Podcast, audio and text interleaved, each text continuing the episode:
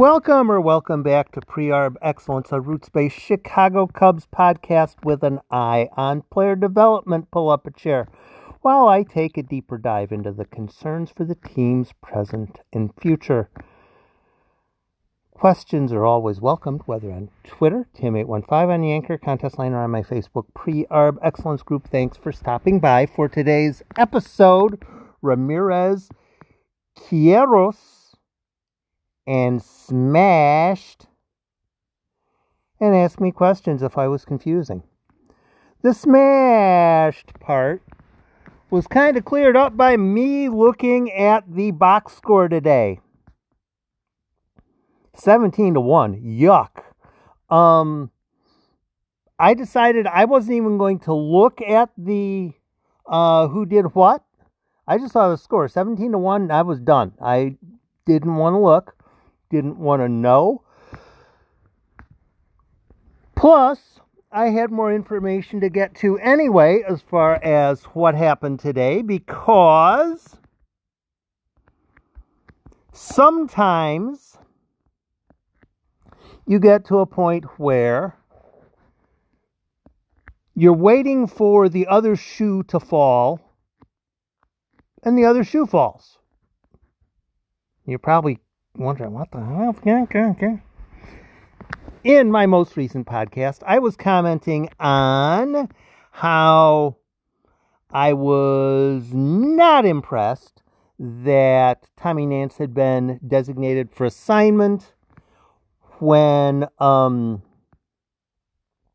while Miguel Amaya languishes on on the not 60 day injured list and how looking at the entire makeup of the 40 man roster, there were some valid concerns because players like Harold Ramirez were possibly going to be taking up roster spots that could possibly be better spent in other fashions.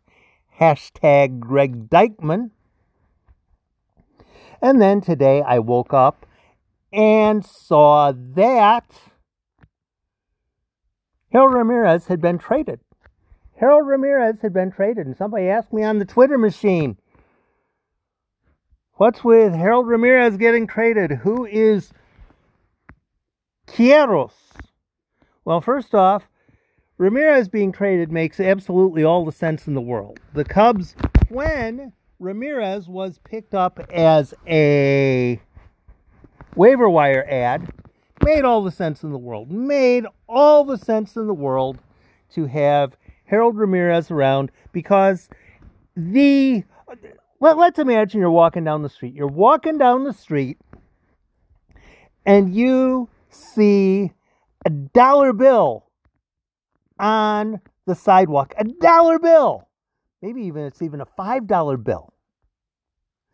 You bend down, you pick it up because that's what you do, right? And you pick it up and like, oh shoot, it's not a real five dollar bill. Somebody had mimeographed something, and it's actually just paper. It's not an actual five dollar bill. But guess what? It didn't cost you anything at all, presumably, to bend down and pick it up. No harm, no foul. If it had been a real $5 bill, then it would have been worth $5. But since it's a forgery, it's worth nothing. If a team picks up a player on waivers, it's a no harm, no foul. You know, why not? Why shouldn't the Cubs pick up Harold Ramirez? Because they put in a claim for him, not knowing if they would get him or not. They ended up claiming him. And they hung on to him for a while. He was on the 40 man roster through the entire lockout. And then once players started coming in, started showing up, Clint Frazier seems to be over his concussion problem from 2021. All of a sudden, the uh, Seiya, Seiya Suzuki signs. All of a sudden, the Cubs have a lot more outfielders, and Harold Ramirez doesn't look all that essential anymore. It's not that the pickup was silly back when the Cubs claimed him on waivers. It made all the sense at the time. When you're making a waiver claim, the question is not, is this going to make sense in 28 months? It's a question of, does this make sense now? Does this make sense now? If this player is getting claimed on waivers, is somebody else being dislodged out of the organization because of it? So that's a question. If your 40 man roster is at 38 players, and you put in a claim for a player, bring him in, and nobody has to get released, how is that a stupid signing? How is that a stupid waiver claim? You bring him in. Maybe he figures it out. Maybe he doesn't. There's no harm, no foul when you when a Major League Baseball team claims a player on waivers. Ramirez claimed on waivers. Okay, fine. Maybe it'll work, maybe it won't. There, there is no statute of limitations for how good a player has to be to get claimed on waivers. Somebody buys into him. Yeah, let's put in the claim. Okay, no problem. We put in the claim. Hey, the claim cashed. We have this guy now. All right. So the Cubs ended up with Harold Ramirez after the lockout. Add a Clint Frazier. Add a Seiya Suzuki. All of a sudden, Harold Ramirez, a little bit extraneous, a little bit unnecessary uh, probably hard to get him at bats in spring training. And probably he was going to be one of the players who was going to at some point get designated for assignment anyway. So if you're in one of those situations where, hey, we have this guy, he's on our 40 man roster, but really, he's probably going to get DFA'd at some point. That's when a team if they have integrity, if they have a good relationship with other executives, the proper thing to do is go across the league and say, "Hey guys, we got this guy. Um, we're going to end up designating him for assignment at some point." Because other teams know. Other teams know who's the next guy that you're going to DFA. Teams know other teams. They they, they can look they, they can they can read a roster and okay, here's the 40 guys on their roster. Here's their 40 guys on their 40 man roster. Who's the next guy that they're going to designate for assignment? Probably someone in every organization. Here's my guess somebody in every organization is conversant enough in each different division of the league, six divisions, six people probably isn't their only job, but it's probably one of the jobs that has to be accounted for somewhere. Hey, if the Phillies are going to DFA somebody, who's it going to be? Oh, yeah, I can tell you. It's going to be this guy. Who, who are the four guys? Who are the four guys with the Royals that are most likely to get DFA'd? One, two, three, four. Oh, okay, thanks. And other teams were looking at the Cubs thinking, you know what, Harold Ramirez, he's probably not going to stick around. So what the Cubs ended up doing, they went around team to team to team to team. Hey, Harold Ramirez, he's probably not going to make it too much longer. Does anybody want to trade for Harold Ramirez? I'm not asking for a whole lot in return. I just want somebody who won't take up a 40 man roster spot that will provide some level, some modicum of value if we get him in return.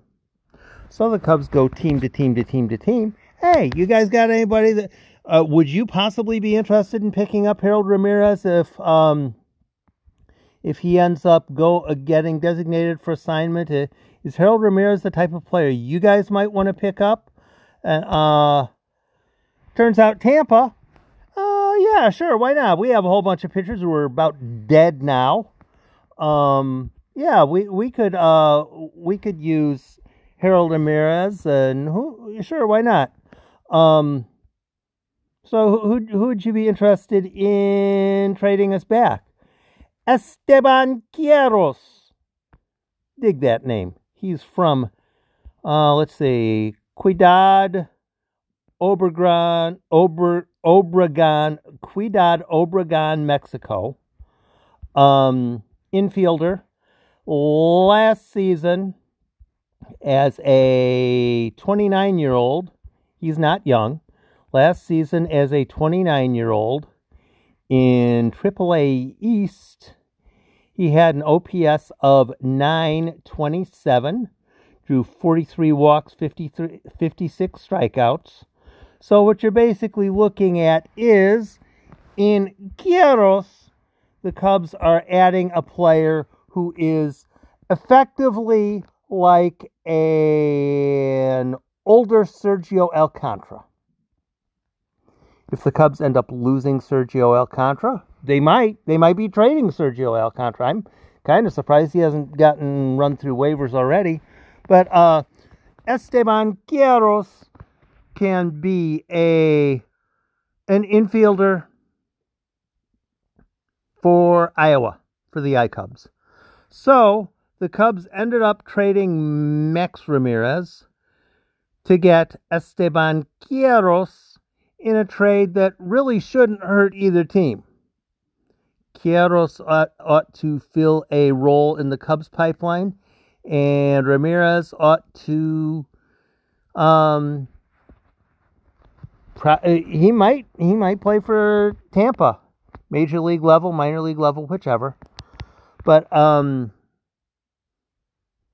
the trade today bought time. The trade today bought time. Um, the Cubs have some moves to make still. They have some pitchers who are um, not yet on the 40 man roster that at some point will be on the 40 man roster. So roster moves are still needed to be made. And where uh, um scrolling, scrolling, scrolling. I'm at the the Cub reporter right now. Cubs M- Cubs MLB roster. Okay, 39 on the 40. One slot open. And let's see, I'm scrolling down now to. Um,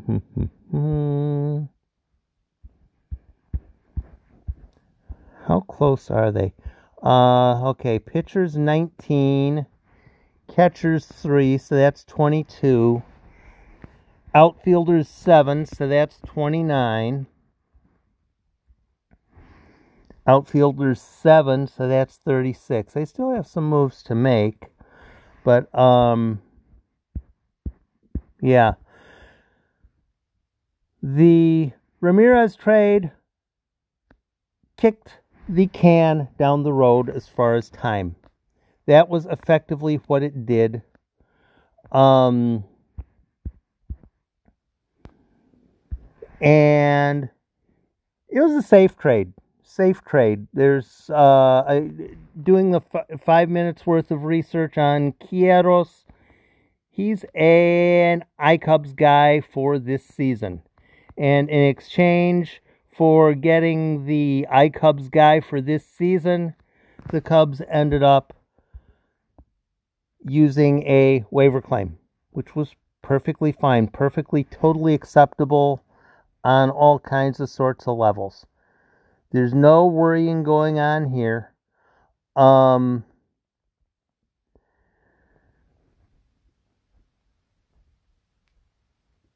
Ramirez, thanks for your service. Thanks for your time. Grabbing a player off the 40 man uh, off the off the waiver wire is a very low concern, low level of concern. Um,